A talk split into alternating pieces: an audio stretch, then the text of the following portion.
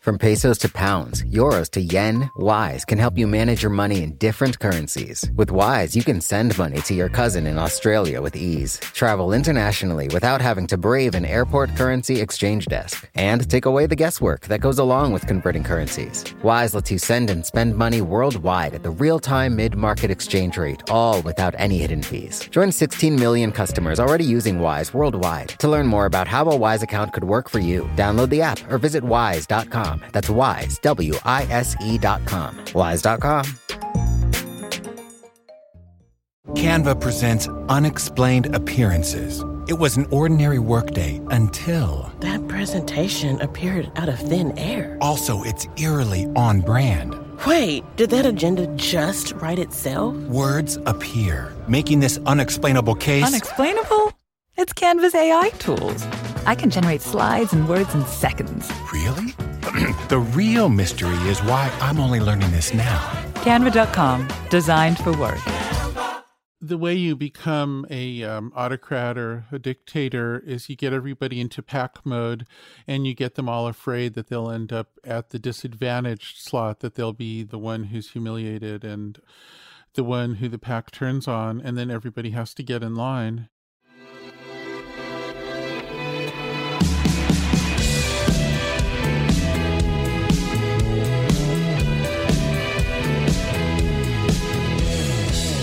Hello, welcome to Ezra Klein on the Vox Media Podcast Network. When I was on leave, I spent most of the time, really almost all of the time, on a social media blackout.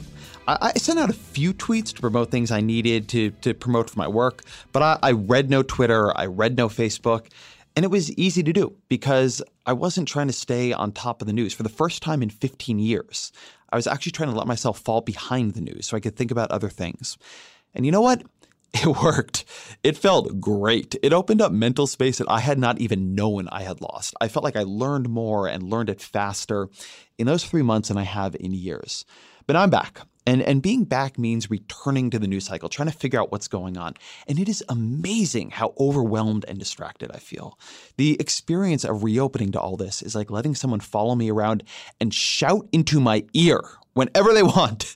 And the thing is, some of the things they shout, they're important. Some of them are funny, some of them are insightful, but most of them aren't. And a lot of it is just shouting. And I'm trying to think about something else, and all of a sudden my concentration is completely broken. And now I'm hearing other people shout. But look, I want to do some shouting too. And it's part of my job to do some shouting, I think. So it hardly seems fair to not let myself be shouted back at. But I don't know. I'm in a place of uncertainty on this. I am not sure exactly what is the relationship I want with social media right now. And so I called Jaron Lanier. Jaron Lanier is, I, think, one of the smartest, most important critical thinkers on technology. He's a, a, genuine humanist who helped create the virtual reality industry, who works at Microsoft. Now, he was there at the launch of many of the technologies we use today, and he really is not sure they're doing so much good. He's one of my absolute favorite people to talk to on this stuff, not, not because I always agree with him, but because even when I don't, uh, I find myself thinking about his arguments for weeks afterwards. He's one of these people whom, if he's right about 30%, of it, it's a very important 30%.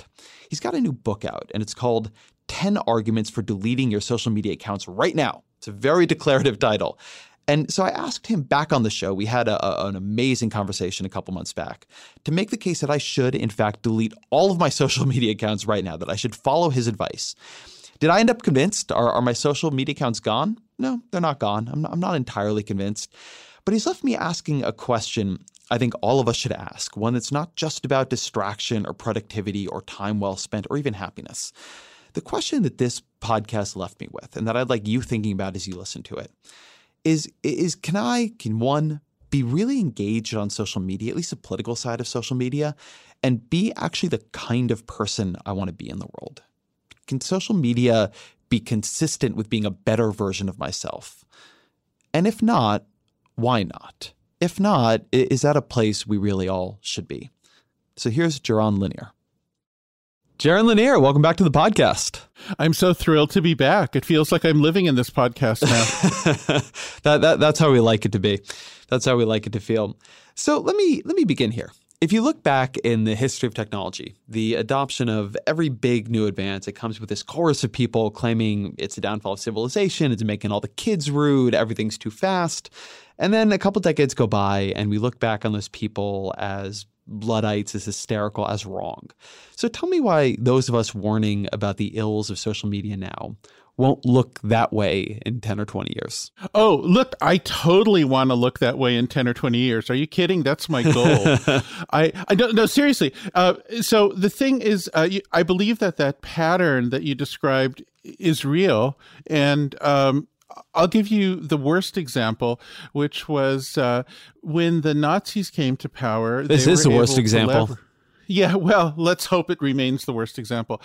Um, when the Nazis came to power, they were able to leverage what at that time were novel and fresh and scary media to their advantage, and specifically uh, uh, cinema, and they were and radio, and they were uh, even um, some of the earliest experimenters with television broadcast, right? And so they were able to create powerful propaganda that threw people off balance because people had not become familiar, people had not built up defenses, and the, the novelty amplified the power of the propaganda. And I, I think it's hard to imagine the Nazi regime having I, I, just can't imagine that they would have attained the level of evil that they did without that assist which brought in so much of the population. And so i think that that's a, a not a perfect but something of a rhyming metaphor to what's going on now where we have this this world of new media forms that are being used by bad actors to their advantage. And i dearly hope that in the future we'll look back on it and we'll recognize that that was in part driven by the novelty factor and the way that people really hadn't developed defenses yet. Uh, that's exactly what I. That's totally what I want to be true. Well, I have to admit, I thought we weren't going to get to the Nazis till at least thirty minutes in, so I, I definitely should have taken the under. Yeah. but let, let, let, me let me offer a counter theory on this. Okay. Because um, I, I wonder about this sometimes. So Another way of thinking about the ways in which every new big technological advance gets associated with the most terrible things happening in the age is that if you look back in human history, terrible things are always happening. Awful wars, cruelty to our fellow man. I mean, th- there is no dearth of moments of atrocity uh, over over our past as a species. But when they happen, like everything else going on in society, they end up using whatever the technologies are that are around at the time. And for a lot of reasons related to how humans think and how the media works and all kinds of other things, we end up really focusing. If something new and bad is happening, we end up focusing on the new part of it. I mean, I, I think about this sometimes when I look at Facebook and fake news and Donald Trump, where I'm not at all convinced that Cambridge Analytica is what led to Donald Trump or fake news. I actually think the real news was much more of a problem um, during the election and much more powerful. But it's the newer part, and you know, Russian trolling and all all these things that feel feel different. We have an attraction to them, and they're less defended than the things that have been around for a long time. And so I sometimes wonder whether we don't have a consistent structural tendency to overweight the contribution that new technologies make to new things happening that are bad.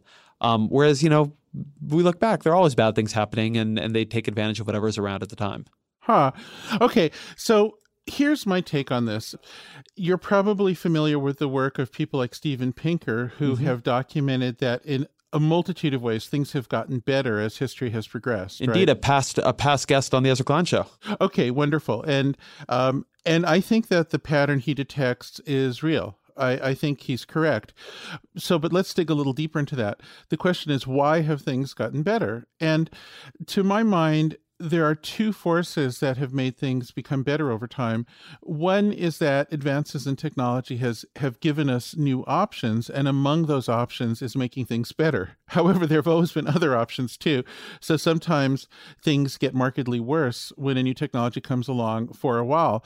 So then the other force that has to be tied to technology is technology criticism. there have to be people who are saying, this is bullshit. we can do better with this. The internet can be better than this. And so, to me, um, participating in crit- criticizing the new technology is precisely a necessary component of making that te- new technology function for the good. Uh, it is the critics who created that uh, rise in um, in benefits for mankind in addition to the scientists and technologists. So I'm not so concerned as to whether I or anybody else might be a little too alarmist or not alarmist enough because it's impossible to have enough perspective to calibrate that. What I do know is that scientists and technologists have an, an absolute responsibility to also be critics to try to make whatever it is we do as good as possible. And so that's what I'm doing. And I will be thrilled, delighted if I live long enough to hear somebody make an excellent assessment that I was overly alarmist in the past. I mean, I, that would be thrilling to me. That's that's that's my fondest hope. All right, so this is going to be an exciting day for you. Um, you don't know this, but you are catching me at the precise moment of inflection. Um, we we got to uh-huh. spend some time together while I was out uh, in California on book leave, and I think I probably mentioned to you that I was completely off social media for for almost all of that. There are a couple of moments where I tweeted something out, but never even looked at Twitter. I actually didn't even when I did that look at Twitter. So I was off Facebook. I was off Twitter. Um, I was just off. I was off the grid. And now I am back in Washington, D.C., and everything is hot.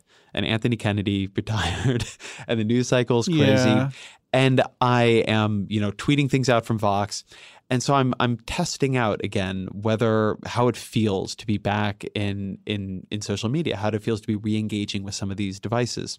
So convince me, like right here, um, in this moment where I am I am weakened and I'm not sure what I should be doing and what I should be adding back in, that the correct answer is full abstention full pulling back as opposed to just using it for a couple little things or using it to promote you know as opposed to the lure which maybe is a maybe is a, a, a fool an effort of me fooling myself that oh i can I can just diet, right? I can I can go back in and just you know keep it um, master to my um, you know master it myself rather than letting it be my master.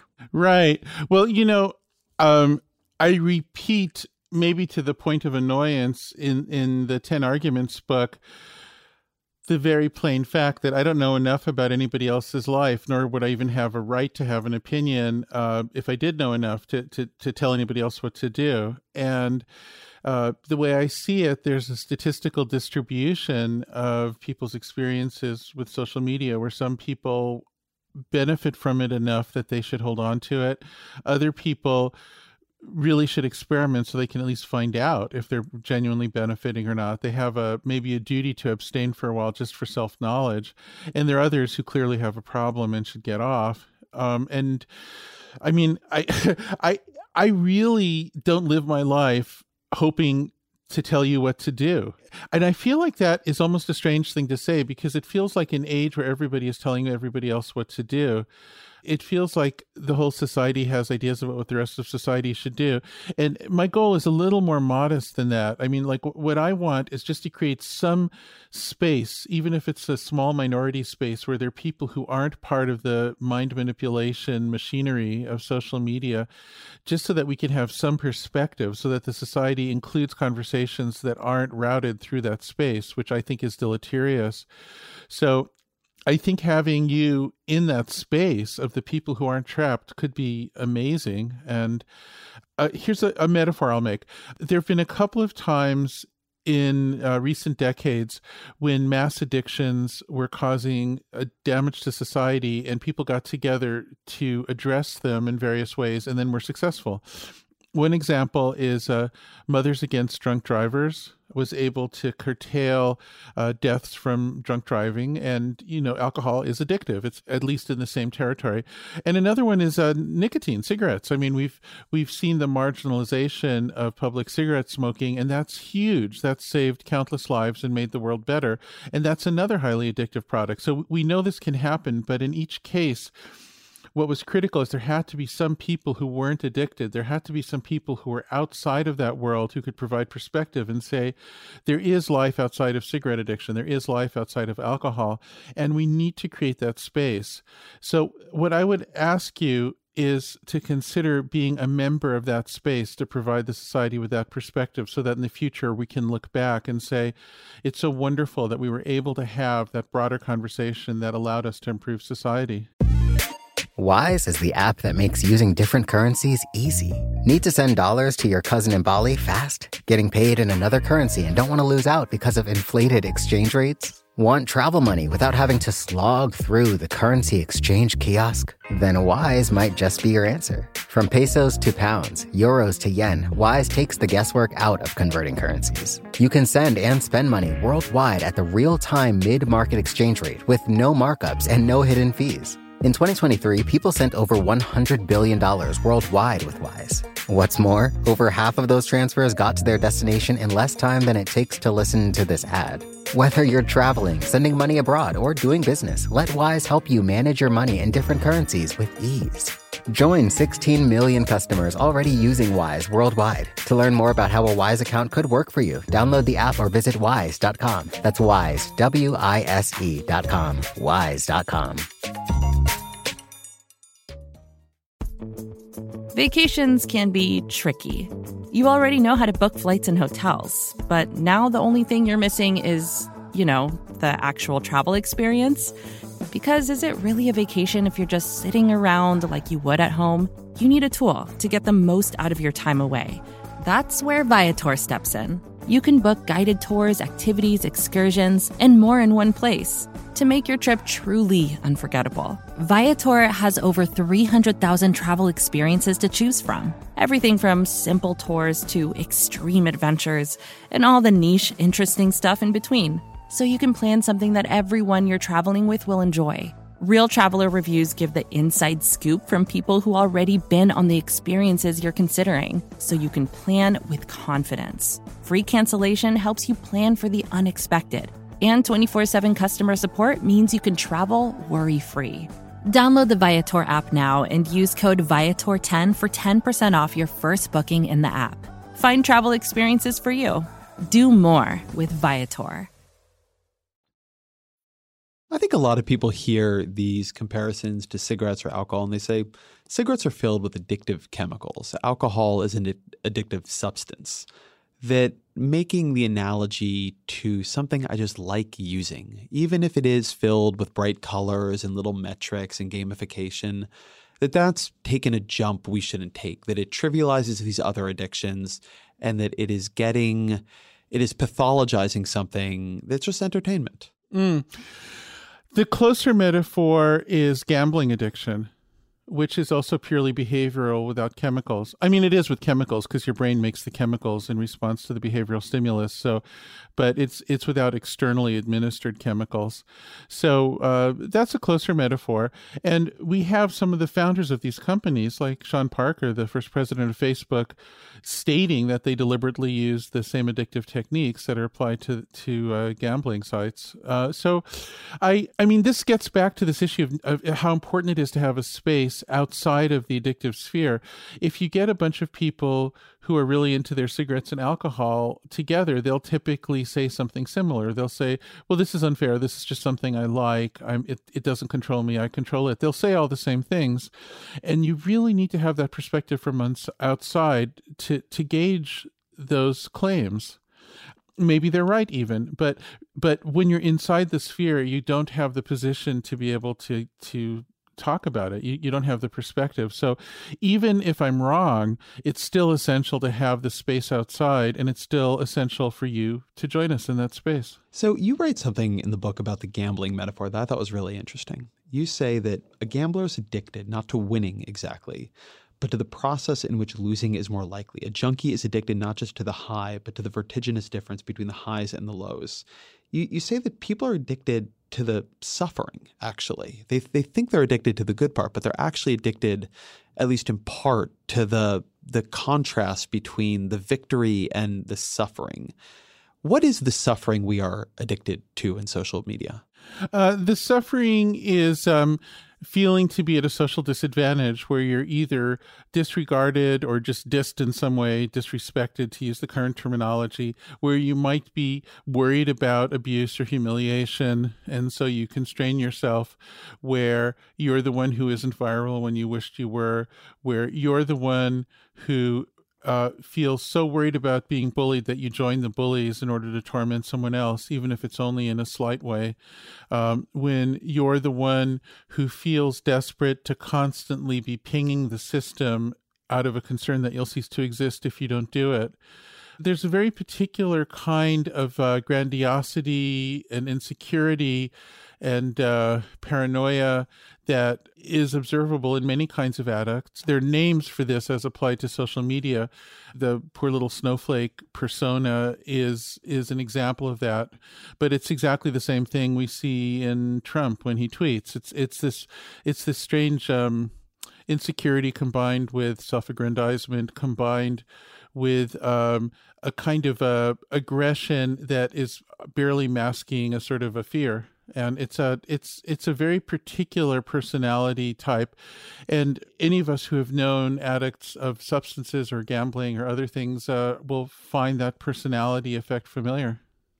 One of when i was reading the book the argument of all of them that resonated the most strongly for me was the idea that social media amplifies the asshole in people. Yeah. I I'm I both am on it when I, I in, in seeing other people and seeing myself. And I think about the person that I am in my life or when I talk to someone or when I'm on the podcast doing an interview. And I think that person is a better person. He's a less dogmatic, less snarky, kind of less like going for the jab, um, less pack oriented, to, to use another of the metaphors you say person than the person I am in a lot of social media contexts. And I keep thinking that I should, with enough mindfulness and self control, be able to be a good version of myself in those spaces. And that if I could, then it would be good because what we want is people there being good versions of themselves, right? You don't want to abandon the conversation to, to its worst elements. And yet, I don't know. I, I, I don't think I'm a terrible version of myself. I think I try hard enough not to be that. But but it does feel to me like it does not, I don't know people, many people who I think are a better version of themselves on Twitter than they are in other parts of their lives. And I'd like to hear you talk more about your theory for why that is. Why is it that these spaces pull out a worse version of the many versions of ourselves that we could be? Yeah, I would like to talk about that. I, I, you said something important there, which is you're not sure if you know anybody who's a better version of themselves on Twitter. And I should say this is all sort of statistical tendencies. So there, sh- I don't know anybody like that either, but there should be people like that. I mean, there, there are probably a few out there. There should be some kind of like tail of the curve. I'd love to know those people. Actually, It'd be interesting to identify them. But anyway, um, as to my theory about what's going on here, there there are a few different ones. But yeah, can one, I can I actually say one thing on that before we jump to the theory? Yeah, because you just made me realize something that I should probably be more precise in my language. I Uh-huh. bet there are a lot of people who, if you look at the things they focus on on Twitter compared to their normal life, they're actually maybe focusing on more important issues you know, in their normal life, they don't think that much about, say, healthcare for the poor. But on Twitter, they, they they do a lot of retweeting about it. It's more interpersonally. I, I I'm not sure. I think probably a lot of people are drawn to engaging in topics that are positive to engage in on Twitter.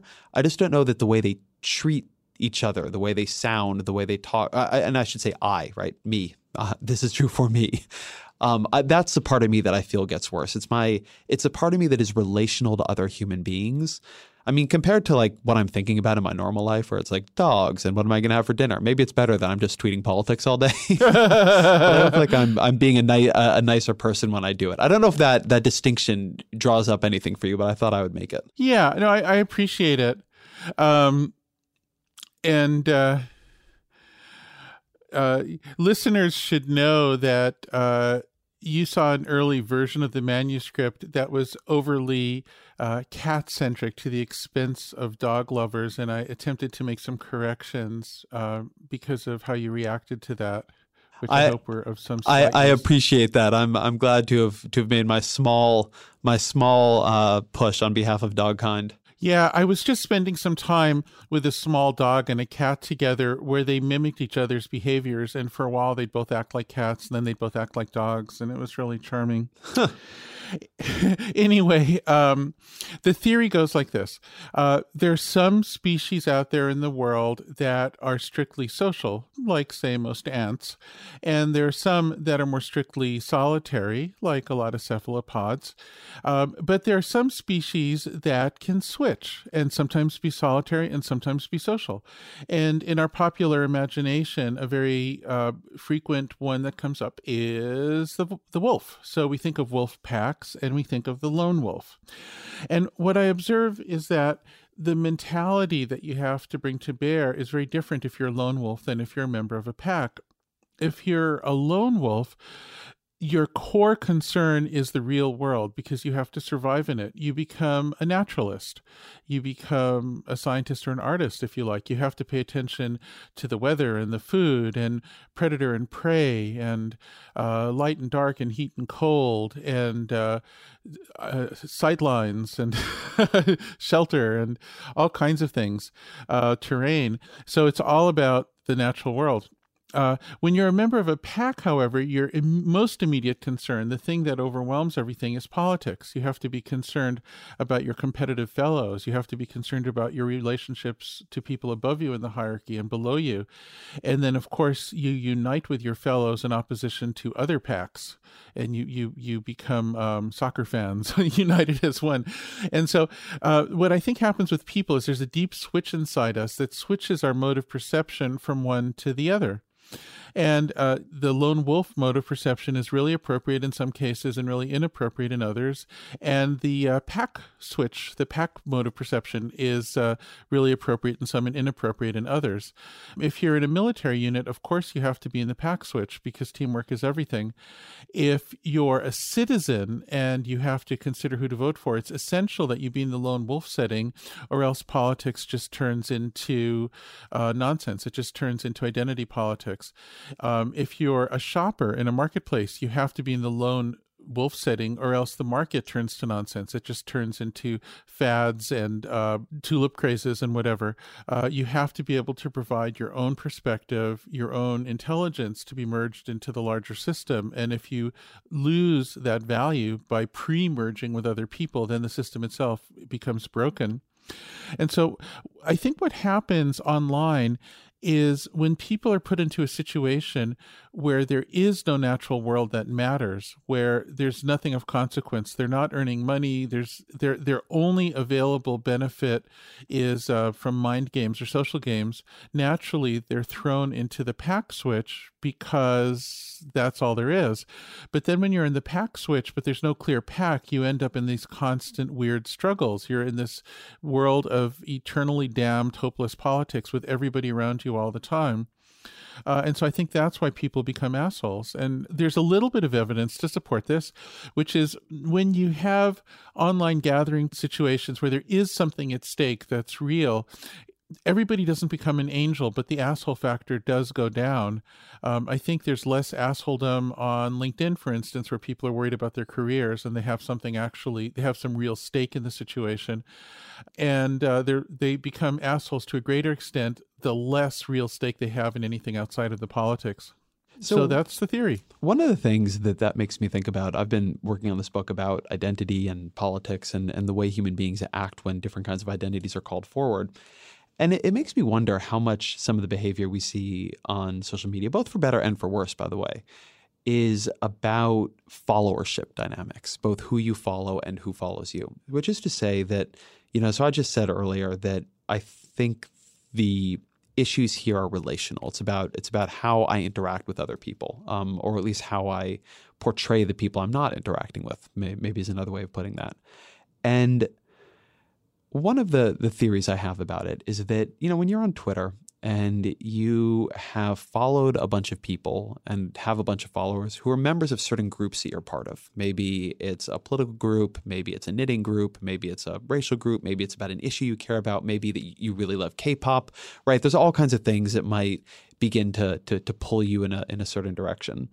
And then every time you log on, it's people from that group recalling that identity of yours, right? You, you see things that are constantly pinging on that identity, right? If you're a liberal, you see you constantly see news and commentary saying, "Hey, remember you're a liberal," right? And mm-hmm. and, and and these conservatives are doing terrible things all of the time, and so you're constantly being reminded to act as a member of whichever groups you are you have opted into you're seeing the worst versions of other groups retweeted, right? It's not that you never see anybody from the other side. What you see is people, the worst of people from the other side. And that the, the the question really is about the boundaries of of packs and so forth, right? When you're, you know, I find as I sort of travel around just in my life, when I am in a group that has different dimensions to it, right, that is brought together for a different purpose, maybe I'm in a room full of people who don't all agree, but they're all there because they're interested in healthcare policy. We interact differently than if another part of identity was was being maybe liberal and conservative or just being pulled forward. And uh, you know, I, I wonder, I wonder if there isn't some answers in that because I do think this is where I have some discomfort with your thesis. I do think that there are places where there, there's value here. I think that um, a lot of smaller groups uh, or traditionally marginalized groups have been able to be heard on social media and have been able to influence conversations on social media in ways that, that were very difficult beforehand. I think things like Black Lives Matter um, would not have taken, had a lot of trouble taking off beforehand um, in, in, the way they have now when people could see, hey, this actually, met, people, enough people care about this that it got onto the front page very fast of a lot of newspapers, where I think it would have had to take a lot more time and build a lot more movement otherwise.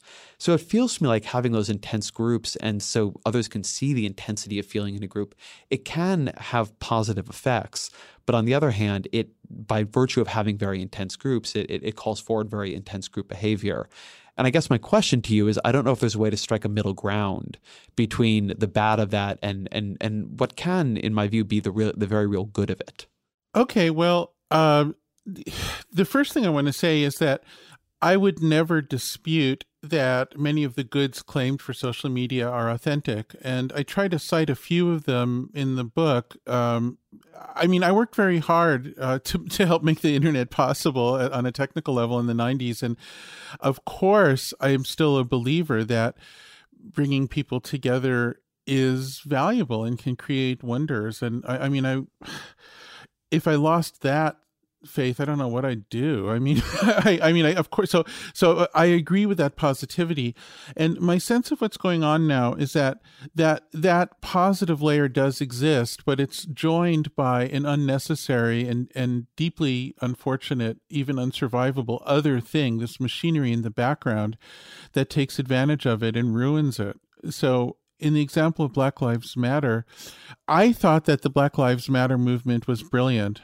I thought the framing of it was great. I thought it was uh, remarkably um, generous and open, considering the intensity. It wasn't. Uh, uh, it was inviting. It was it was uh, positive. I mean, I thought it was an amazing thing, and I think that the general initial reaction to it was was positive for most people, actually. And I think it was uh, it's absolutely true that it was accelerated by social media. However, there's this other behind the scenes machine which is working, and so what that's doing is it's taking all of the posts and all of the activities from people who like Black Lives Matter, and just as a matter of course, algorithmically testing it out to see who else it might engage. And of course, the way engagement is measured is with very rapid feedback. So the people who have the, the more impulsive instead of the more considered reactions tend to read more clearly to the feedback algorithms.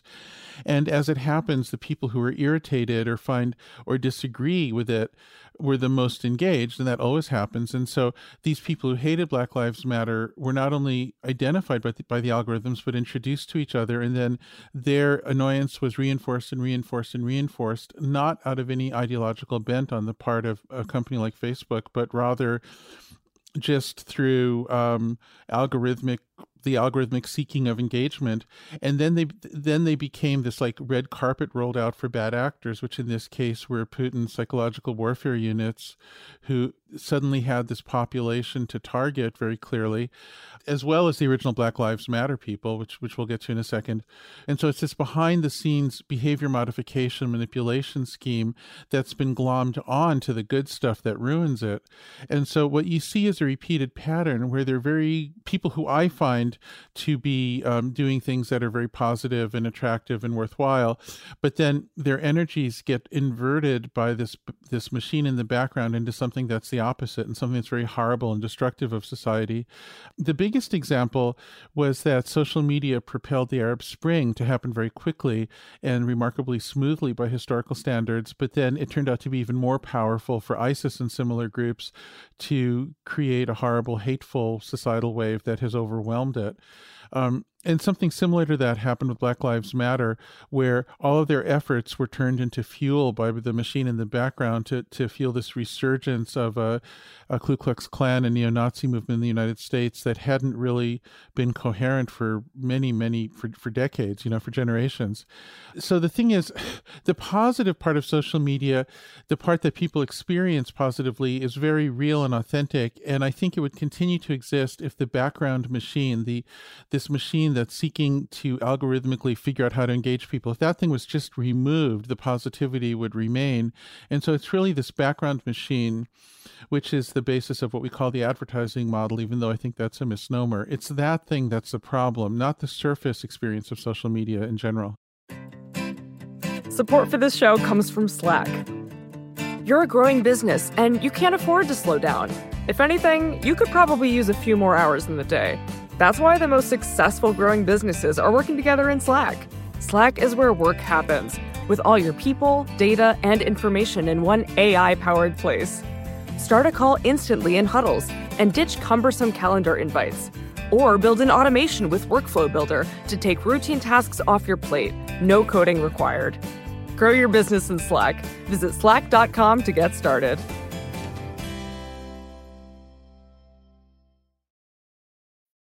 your theory here is that these social movements that emerge online they create stronger counter reactions both because of who they're fed to um, also because of the the power of negative emotions online um, because of the sort of algorithmic serving up of this content sort of on and on and on down the line that there is something within the machine where the good that arises on it always creates sort of the the bad, right? In in Marvel Comics, there's a character called the Sentry, who whenever the Sentry does something good, his inverse, the Void, does something a hundred times as bad. and you sort of have social media set up as a Sentry in the Void. I I would never tell you that social movements of all kinds, Arab Spring, Black Lives Matter, the civil rights movement, I mean, you name your movement, don't create backlashes.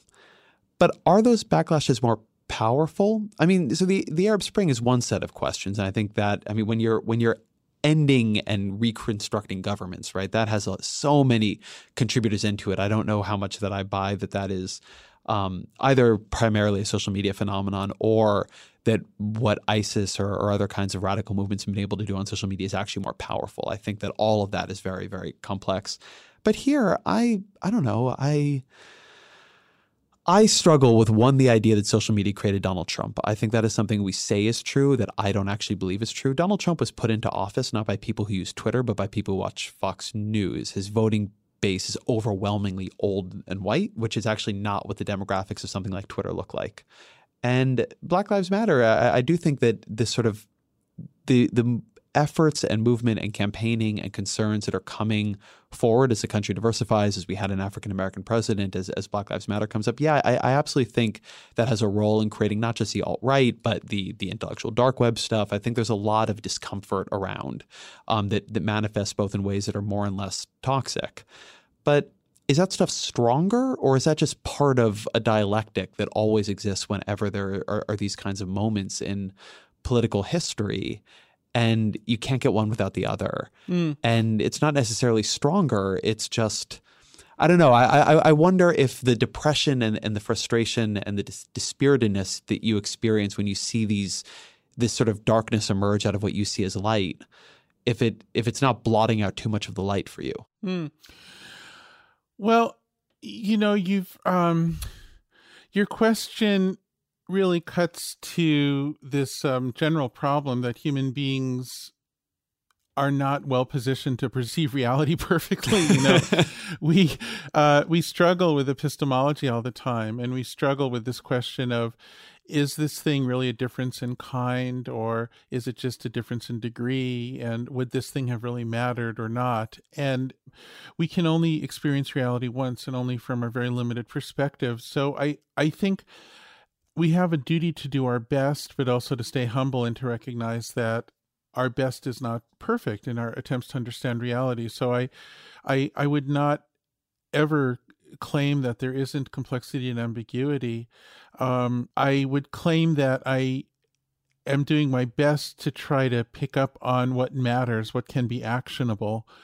Uh, and and that's ultimately the only thing that can matter is those, things that are actionable. So um, as far as um, you, you brought up a lot of different examples here on the Trump example, there are a couple of things I'd say. First, um, I presume that you've met him and perhaps interviewed him at some time. Is that correct? It's actually I've not ever I I may have met him. I've not interviewed him at any length. Okay.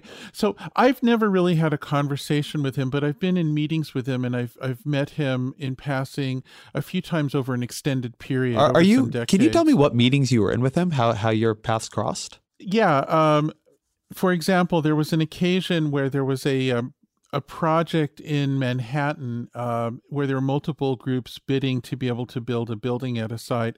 And I'd hooked up with some architects and I'd come up with this crazy high tech idea for this sort of animated building that would appear to turn itself inside out twice a day. And I was there as part of a presentation where this group of investors and architects were trying to get the right to build something on this site. And Trump was there with an alternative proposal, and neither of us got it. A third, a third group won that particular thing. Um, so that's one example. Another example um, is uh, it's a strange one where somebody I knew um, essentially dated him, but I don't want to go into that more out of respect to the person. Um, and then um, there was another one that was just kind of like a fancy function party in New York, and and these were all spaced out by some years, so it was over a period of time. So I can't claim to really know him at all, and I I'm you know, I'll, I present my take on this with that caveat that I, I might, I mean, I really don't have enough information, but my impression is that the earlier Trump of the, let's say, the 80s and 90s and early years of the century had some characteristics in common with the present day Trump, but also some differences.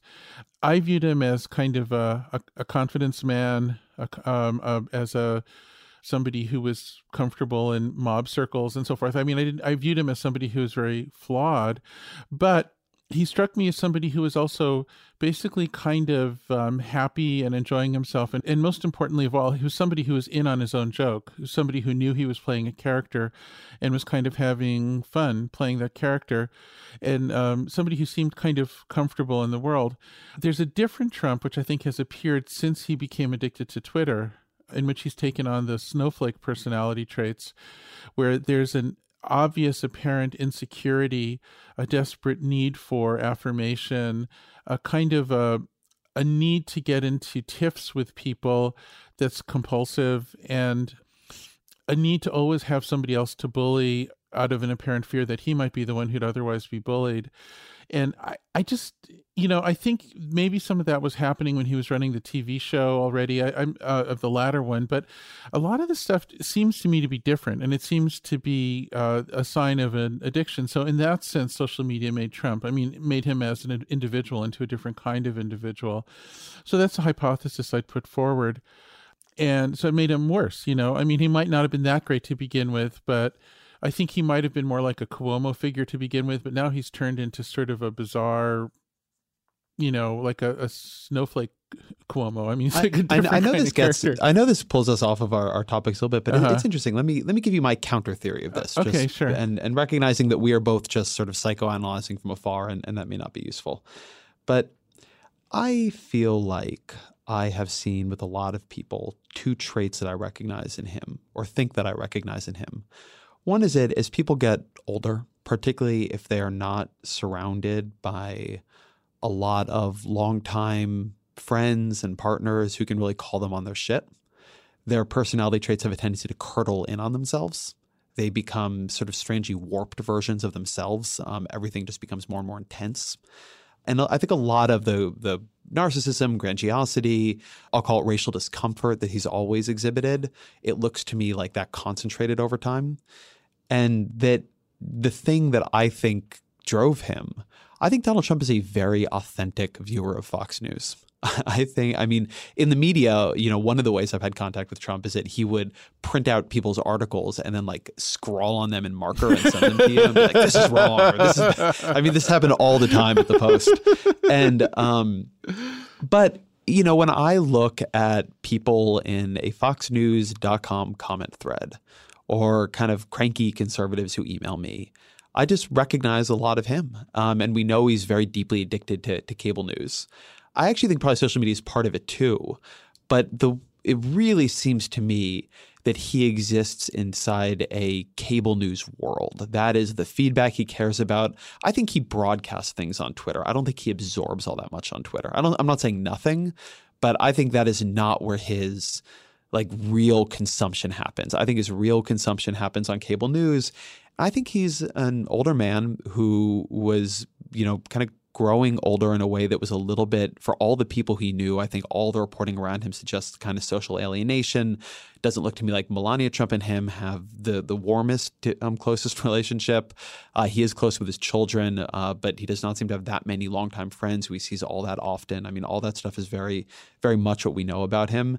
And I think he's a guy who just watches a lot of cable news and really became that. Those parts of his personalities were really uh, supercharged by that. He ran this cable news campaign, and to the extent Twitter is useful to him, I mainly think it's because it's the way he communicates with journalists and the way he drives cable news and other media forms to cover him. I mean, the the place where I think my argument is the weakest is that he did run a Twitter campaign. It's just that its value wasn't on Twitter. Its value was that he just got every normal media organization, all the not you know newspapers and cable news and nightly news to cover his tweets. Mm.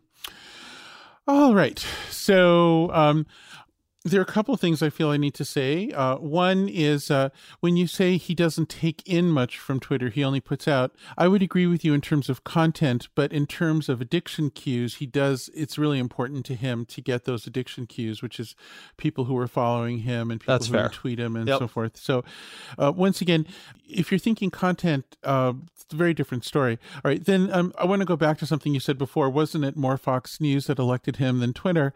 And I want to say a couple things about that. One is that um, the function of Twitter was not so much to bring out his vote as to suppress the vote against him, and this is something we know very specifically that the uh, the the Russian intelligence warfare units created fake black people to put out cynical black material at, at just the right timed intervals and with just the right content as tested in order to make black voters just a little cynical, a little alienated to statistically repress their vote with uh, fake accounts like Blacktivist. And so the issue here is not so much that Twitter is the way to reach the old white people who vote for Trump, but rather it's the way to repress the vote of the people who might otherwise vote against him. So that that's a critical but very important distinction. And and so in that function, I think um, as James Clapper said, it, it, it begs you know it, it begs credulity to suggest that this very very tight election was enthroned by that voter suppression. And then, as far as the content of Fox, this is a little interesting. Fox has been nutty for a while, but it's been getting gradually more and more rigidly nutty, in my view. I used to go on it as a guest on various shows, and it was always a little nutty. But I think what's happened is that social media has provided an alternate reality backdrop that's allowed it to become more and more extreme without being curtailed by shame you know because there's this there's this seeming reality that confirms it that wasn't there before. So i actually think that that social media has provided a kind of a cover for media to go extreme that didn't exist before in a free society with open media.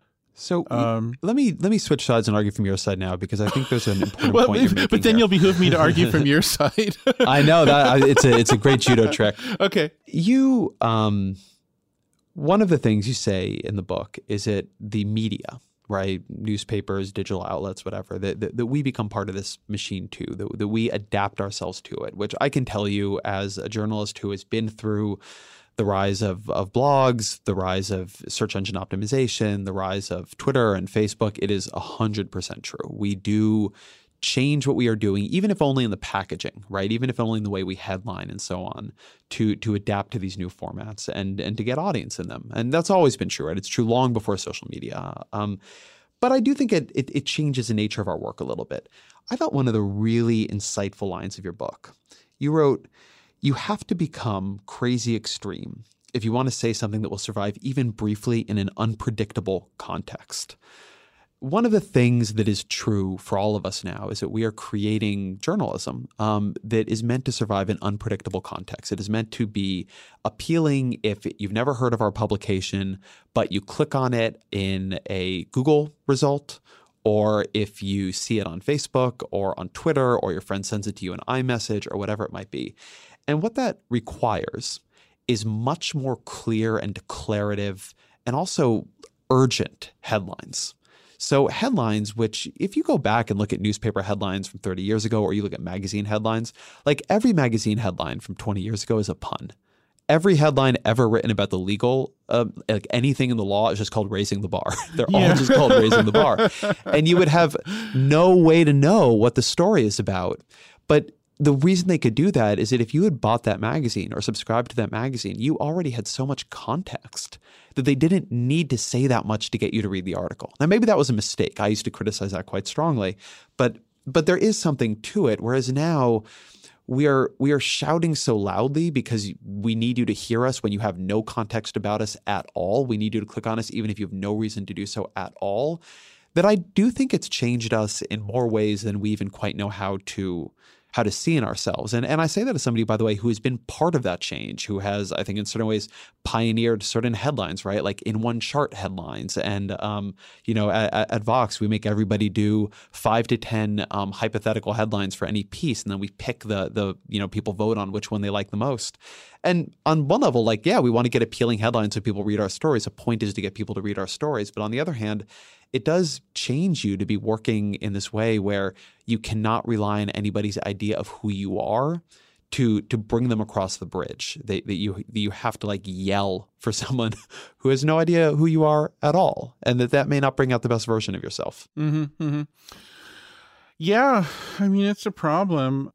I made a decision as this era started to not be on social media, and uh, I've received pushback. I've people have said, "Well, you know, you're not re- reaching as large an audience as you might," but I I just refuse to turn into a purely quantitative communicator. I feel like um, when I publish books or when I appear on your podcast, at least there's some context, which allows me to have a qualitative relationship with whoever might be interested in my work it does allow you to be less crazy. And uh, I, as I said at the start, even if only a small part of our world can have that quality, it's still essentially that we preserve that part to have perspective. So, uh, I, um, but then I'm not trying to run a publication, and I, I know that uh, publications like Vox or the Post are in a in a difficult spot during this era, and uh, uh, I should point out, I urge people in the book to subscribe to sites that do real journalism. You know,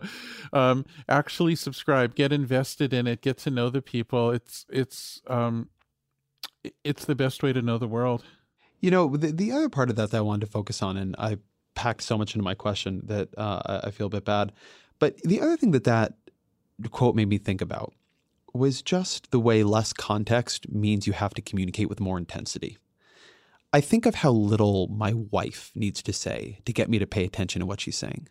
Right? Even if my wife is not saying something in a certain way, it might really, really set off all my alarms and, and, and make me pay attention. Versus how much I would have to do, or someone who I'm passing on the street and don't know, how aggressive their communication has to be to make me pay attention to it. Right? Just just what those different bars are that difference it's something that you sort of talk about your book in asshole or uh, uh, as sort of an, uh, an asshole amplification system. Mm-hmm, mm-hmm. but i thought about it a lot as a kind of intensification system. You don't necessarily need to be doing it as an asshole. You can do it in ways that are you know trying to pull you towards the plight of someone right? It, it can be done in a lot of ways but it is a constant shouting that if you if you have no context to get for somebody to get you to pay attention to them, they really need to yell. And it just does create this constant yelling in a way where every individual yeller is doing something completely justified because they have to yell in the system. But I don't know that it's good for us to constantly all be being yelled at all the time. Well, you know, I want to point out something, and I, I, don't think I got around to saying this in the book, but I probably should have, which is if you have a society based on everybody yelling at everybody else, then obviously no particular instance of yelling stands out anymore because everybody's yelling. So the people who can yell the most are the people who structurally are positioned to yell the most. So what it does is it reinforces some sort of um, hierarchy of yellers that becomes persistent. So, for instance, if you're the president, you can yell more, or maybe a few celebrities, but not even it actually creates this very narrow and uh, somewhat arbitrary, I would say, bureaucracy of, of top yellers that has nothing to do with real value in a conversation. And and this is a way that the you know this ideal that if everybody can speak openly and there are no barriers then we should have a broader conversation with more diversity and you know it doesn't work at all. What it turns into is this very rigid little pyramid peak pyramidion of just a few yellers who end up dominating the conversation who don't even necessarily know what they're talking about at all. Uh, so it, it, that idea of total openness turns out to backfire terribly you have a couple interesting points about different ideas that backfire, ideas that sound like one thing and, and, and prove to be another. And I, I think it might have been in your New York Magazine interview. You said that one of the patterns we see that makes the world go wrong is when somebody acts as if they aren't powerful, when they actually are powerful. If you're still reacting against whatever you used to struggle for, but actually you're in control, then you end up creating great damage in the world. I'd love to hear you expand on that a bit. Yeah, um, I think that that's actually one of the ways that people go bad is when they're still acting defensively when in, where uh, they no longer need to. I'll tell you an example that came up for me actually early on was uh, Israel which is uh, the ultimate defensive country that sometimes that still acts defensively in situations where it really doesn't need to, and it's it's it's really counterproductive. And and uh, uh, I'm the child of a Holocaust uh, victim and all that, and so I, I have great sympathies for Israel's sense of defensiveness, and yet I think it's also time to outgrow it you know and and uh, but i think something similar has happened in the united states where there were times for instance when we uh, we bombed the hell out of Southeast Asia and filled it with landmines out of a sense that we were under tremendous threat from someplace like Laos or Cambodia, which was ridiculous. In a context like social media where, where there's nothing but politics and everybody's yelling and you're vulnerable to being pounced on all the time, there is this kind of sense that whenever you do get your moment of power, you're acting in a way that's as if you were about to be enveloped or or destroyed it's it there is this kind of dysfunction that becomes universal um I think there's yeah. something I think there's something important there because I really do notice this total this sense of omnivulnerability that people carry with them on social media. Where on the one hand they, they, they act as if getting criticized for something they said, which I've been on social media a long time and I I've had a lot of that. Um, they act as if getting criticized for something they said. It's like the worst thing that can happen to a human being. Um, that, that is such an unfair use of power against them, and then they don't they don't see their own power, right? I mean, you will have very, very senior journalists who who just seem to see themselves as victims uh, uh, of social media, and when they're on social media, Donald Trump always feels like there's a witch hunt against him, and all these people are coming for him all the time, even though he's now mm-hmm. the president. And I do, I think it goes back to the pack dynamics you talk about. One thing that that anthropologists and, and evolutionary psychologists talk about is that human beings are are built with an, uh, a kind of intuitive understanding of smaller communities, right? You've got a couple hundred people in your community, you know, 150, and we sort of benchmark off of those dynamics. And so when at any moment a thousand people can start giving you shit, right? A thousand people can who you don't know can all be telling you you're a terrible person. This will happen to me occasionally, and I always am trying to ask myself, why am I upset by it, right? Why why do I care that I'm getting these emails or you know if I notice it getting these tweets because I, I, try to stay off of my own mentions. Um, why do I care? And I, I think the answer always is that we're built to care, and so it's almost like no matter how big you are, you haven't outgrown your brain's understanding that it's bad for the community to be angry at you. Mm-hmm, sure. And social media, by by always like thrusting you into different communities that have no context for you and really aren't your own, but somehow now have access to you, I feel like it hijacks that part of people, makes everybody feel feel vulnerable because in that way they always are vulnerable. Well, you know, the way the way you become a um, autocrat or a dictator is you get everybody into pack mode and you get them all afraid that they'll end up at the disadvantaged slot that they'll be the one who's humiliated and the one who the pack turns on and then everybody has to get in line and uh, this is a psychology that has created um, all the kings and autocrats, you know, through time, and uh, and this gets back to the epistemological problem. Is it really different with social media? Well, yeah, a little different. The dynamics is different, but the the the the psychology inside inside the brain, of course, is similar to what it's always been. Um, and it's a terribly sad process. Uh, I was just, you know, we we're recording this just after uh, Justice Kennedy has announced his retirement, and I note that his his last decisions seemed like they were just kind of sagging in the direction of some sort of perceived social consensus, which is not characteristic of him. And I,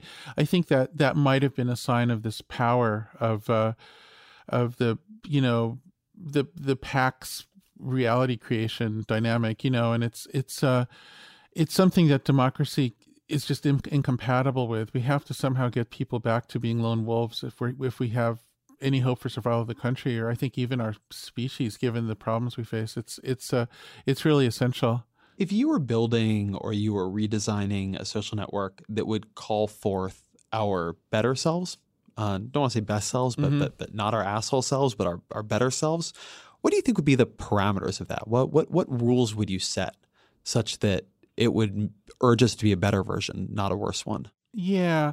Well, you know, here we have to be empirical. So I'm very happy to share my ideas, but I want to really emphasize that the only the only result that should matter is a test in reality. So um, I anything I say that's speculative, I'm I'm ready to discover it's wrong, of course. But uh, it seems to me that all evidence points to the idea that if people have a real stake in what they're doing, they become more like lone wolves instead of pack wolves. So uh, when people have, uh, there's a way that capitalism can actually have a civilizing effect if it's done in such a way that each person really can act as an individual and doesn't get subsumed into some sort of um, company store monopoly or monopsony trap you know if there's if there's a way this gets into a whole complicated thing. You need to have some layers that are sort of socialistic to give people enough power to be able to act as individuals in a market. So you can't you can't be purely libertarian and get a market, but that's a whole other interview for another time. But let's but let's say you have the conditions where people can act as individuals, where they can where each person can be both a producer and a consumer, and this should be possible on the internet. It should be possible for people to say I am going to earn some money from what I'm doing today on the internet, or I'm going to pay somebody else for what I want. And I think when that happens, the quality of stuff gets better and there's less of this uh, asshole effect. Um, I already mentioned LinkedIn as one example, but I'd like to mention another example, which might seem very different at first, which is Netflix. There was a time around the time when uh, Google and Facebook were being founded when uh, a lot of folks in Silicon Valley thought that in the future there would be no longer any uh, uh, formal paid people making television or movies. Instead, everything would be created along the model of the Wikipedia. And there would just be armies of volunteers who would self organize and they would connect through some sort of platform that would make somebody rich and they'd all work for free and they'd create the very best movies for everybody because there'd be some sort of group wisdom consensus process. But then at the same time, uh, companies like Netflix said, well, there's this other way to use the internet, which is to have a direct billing relationship with people and charge, and um, you know, maybe people will just pay us if we give them an experience. That's that's what they want. And people thought, oh, this could never work because you can get pirated video for free, and YouTube is free. Why would anybody ever pay Netflix? But it turns out enough people paid Netflix that Netflix was able to start producing stuff that people wanted, and then we have this thing that we call peak TV.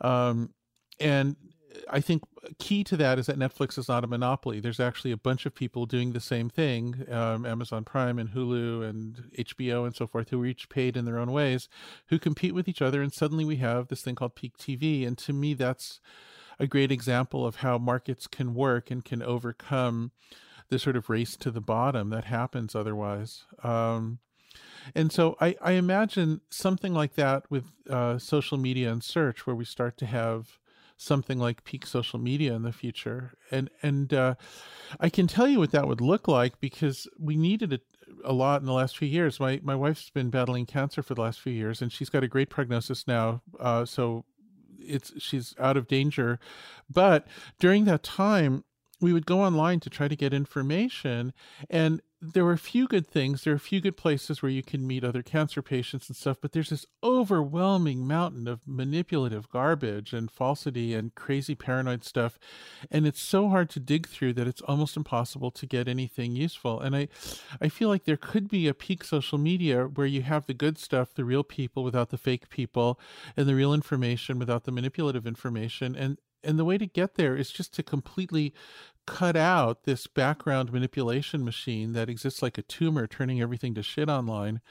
And the way you do that is by getting a company like google or facebook to operate on a business plan that's a little more like uh, uh, netflix you know just like actually pay them and then get better quality stuff from them.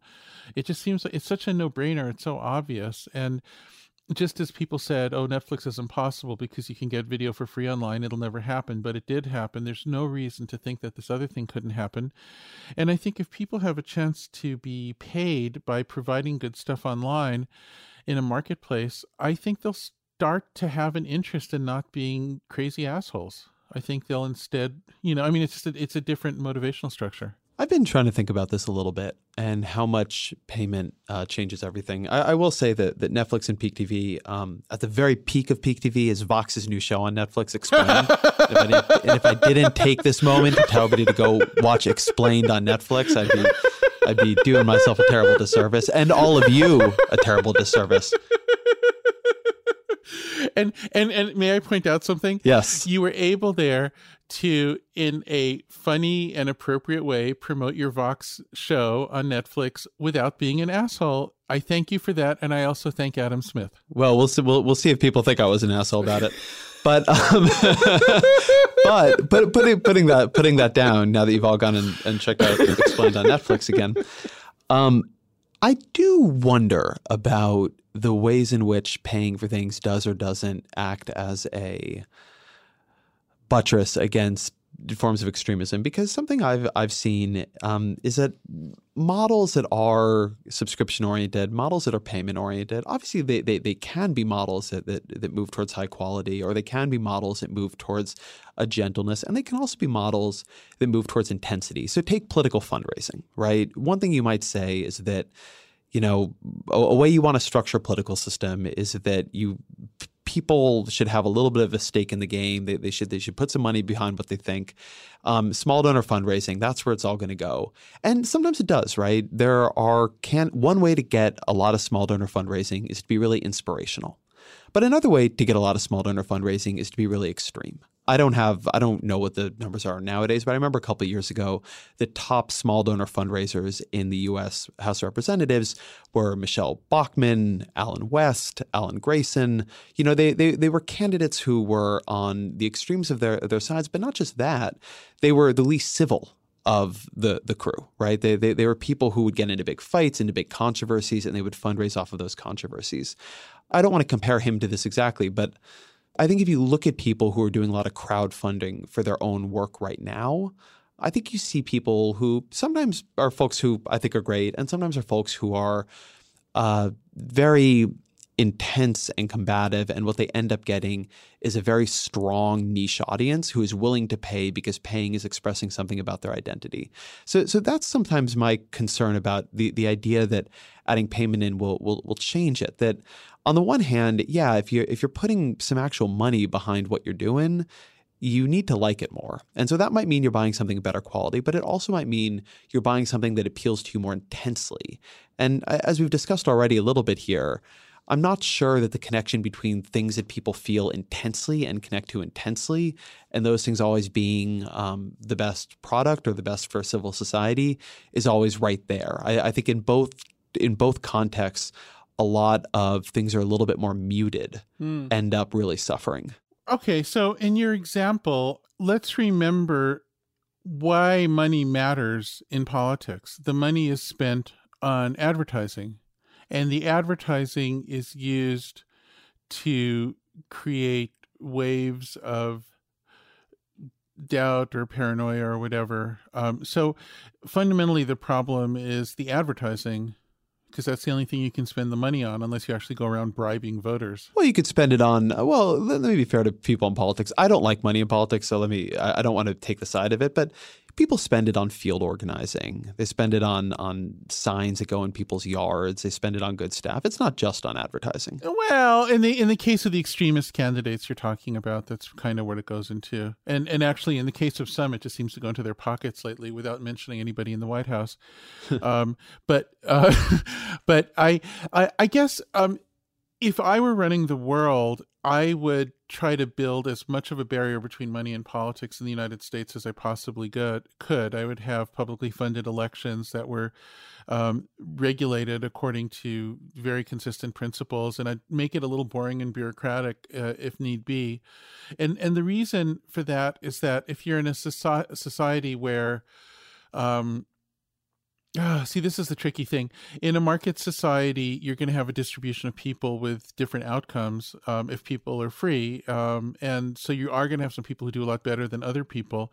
That's um, just a side effect and and the people who are on the extreme good side then have an advantage in bending politics to their way and the very typical pattern we see i mean it's not the exclusive pattern but a typical pattern is there's somebody with a lot of money who says well look what i can do is i'll find some way of funding these crazy extreme people so long as they will then support my interests so i don't have to say it's me. And then behind the scenes you'll see um, ways of backing these people and um, so there has to be some kind of a bridge between democracy and um, capitalism, where the where the uh, outcomes of capitalism don't ha- don't have direct influence on the outcomes of democracy, which is more or less what I think's gone wrong here. Um, and social media has been part of the mechanism by which it's gone wrong lately. Um, so but this gets to a whole other area that's outside of the social media question but uh, yeah personally I I'd, I'd, prefer to see much more of a of a, a block between um, between money and politics in the US but just given what's been happening I think that'll have to be for our grandchildren to work out. It's going we're going to have the present system for a long time. I wish we wouldn't though one of the things that I've heard people talk about is that one of the issues with a lot of interaction online is that the internet doesn't have a good mechanism for validating identity. And now, some places do. Um, Facebook, for instance, more or less does, although there are a lot of bot accounts on Facebook too. But this is certainly one of the things you hear people talk about when they get excited about blockchain. That be beyond just Bitcoin and cryptocurrencies, that blockchain can be a way of validating identity. Um, I'm curious if you have a, a, view on blockchain. Do you see that as a transformative technology, or do you see that as something something less? Mm. Well, before I get to blockchain, let me just say something about identity online, which is um, I I think the core problem here is the manipulation machine in the background. If there weren't business plans that incentivized absolutely everybody to be trying to screw everybody else through manipulation and trickery, then the fact that somebody might want to have multiple identities or fake ones wouldn't be so dangerous as it is because there wouldn't be any incentivization to create giant numbers of fake people right now we have giant numbers of fake people who provide the reviews and the illusion that there are a lot of people to date on a dating service and all, all, you know and that somebody's a celebrity when they might not really have been before and all that. And all of this fakeness does really undermine society but if the incentives for massive fakeness were going on then the occasional individual fakeness might not be so bad. And i don't want to go around telling a teenager oh don't you dare have a fake instagram account or something. I, I think people need to be able to experiment with identity and it's really not it's not the variable identity that's the problem it's the manipulation machine in the background which has you know created these giant empires. That's the problem. So we have to keep our eye on the ball here. But then um, as far as uh, blockchain um, yeah it's a fetish of the moment and I, it's impossible for me to give a talk without somebody asking about blockchain. And um, I guess I got to say a couple things about it that are somewhat cynical. One is that if you hope to use some kind of algorithmic system to replace actual trust in a society, you will fail. The core code that runs Bitcoin is pretty well designed. I think it's kind of hard. It's hard to break. I don't think it's ever been broken by anybody, and yet we've still had we've had Bitcoin um, exchanges that have turned out to be fraudulent and have collapsed. We've had Bitcoin thefts. We've had lost Bitcoins. We've had cryptocurrency uh, manipulations and uh, market misuses of all kinds, and the thing is, if you have a society where you say we're going to have this absolute security for some kind of core piece because it's assured by some kind of computer system, um, but then we'll fall off a cliff after that, and then it'll just be this totally open whatever at the edge of that pure security. Well, then of course, the part where you f- fall off the cliff at the edge is the thing that's going to break. Um, Another example is when the State Department created this uh, secure computer system to share their stuff, then just a few people decided to share it with WikiLeaks, or, you know, th- there are a million examples like that. As soon as you think you have this perfect secure thing and that's replacing real trust among the people who are using it, there'll be some catastrophic failure at the edge of that secure system. So I'm concerned that people are are trying to turn to blockchain because they're finding the idea of people getting along to be just so impossible and implausible lately. It just seems like the human world is turning on itself. And so they're hoping for this techno save. I just don't think that'll work. I think we actually have to learn to trust each other and get along. And then we can use things like blockchain in the way that you like you put a a lock on your front door and any any computer science student worth anything knows how to pick your lock. I mean, it's not that it's hard to get through your front door, but it's a little reminder that says this is the private space and you have to actively do something. You just can't accidentally mm-hmm. stumble into my private space. And in the same way, you can use things like blockchain as reminders or sort of ritualizations of a social contract, but to rely on them instead of a social contract, you will screw yourself. And and I it might take a number of those catastrophes for people to learn that lesson because right now they're so in love with the idea of having technology connect people so that people don't have to really get along that you know people are just living in this fantasy but it doesn't work that way.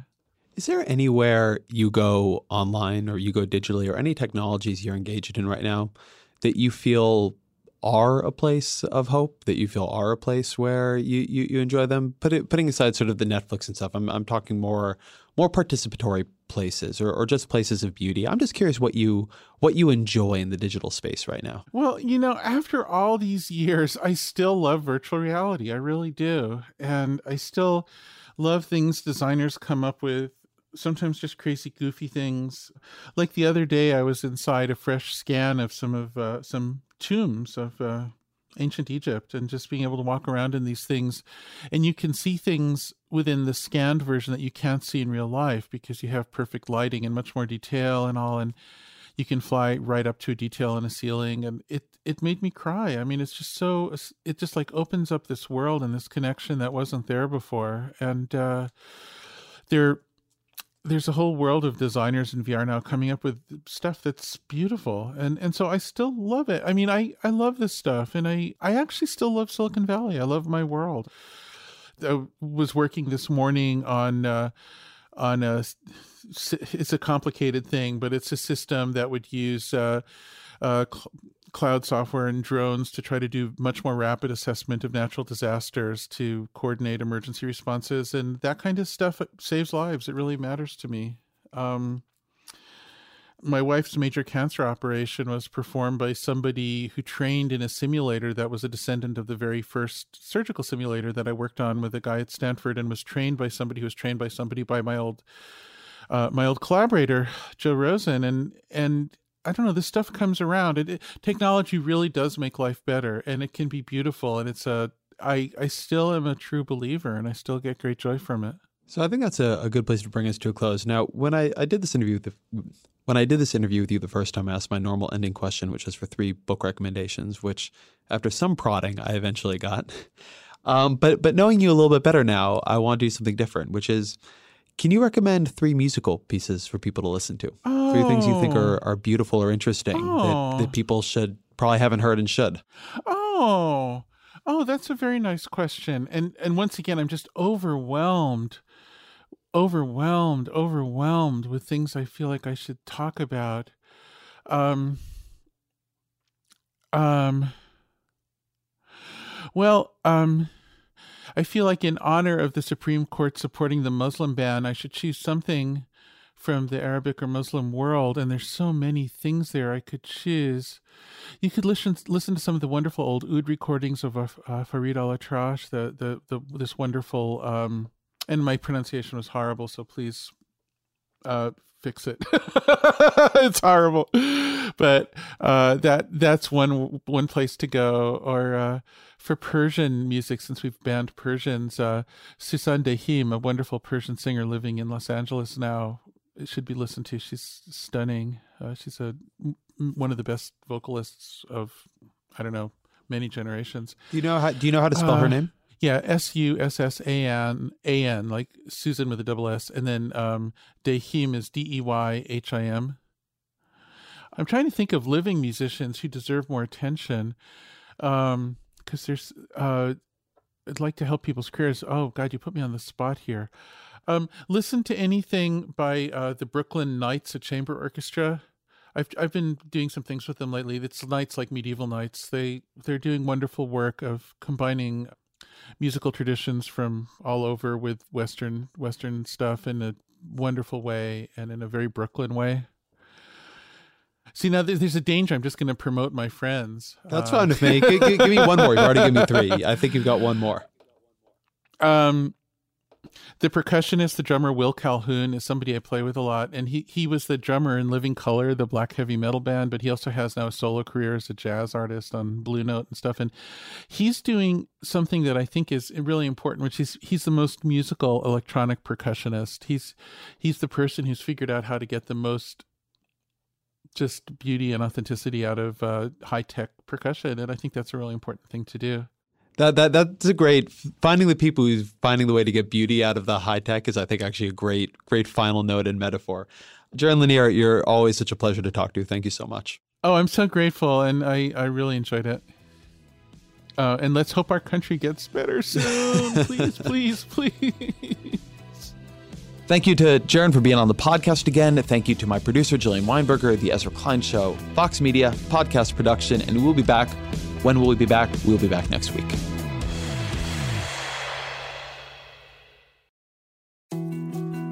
More to dos, less time, and an infinite number of tools to keep track of. Sometimes doing business has never felt harder, but you don't need a miracle to hit your goals. You can just use HubSpot because their all in one customer platform can make growing your business infinitely easier. Imagine this high quality leads, fast closing deals, wildly happy customers, and more benchmark breaking quarters. It's not a miracle, it's HubSpot. Visit HubSpot.com to get started today.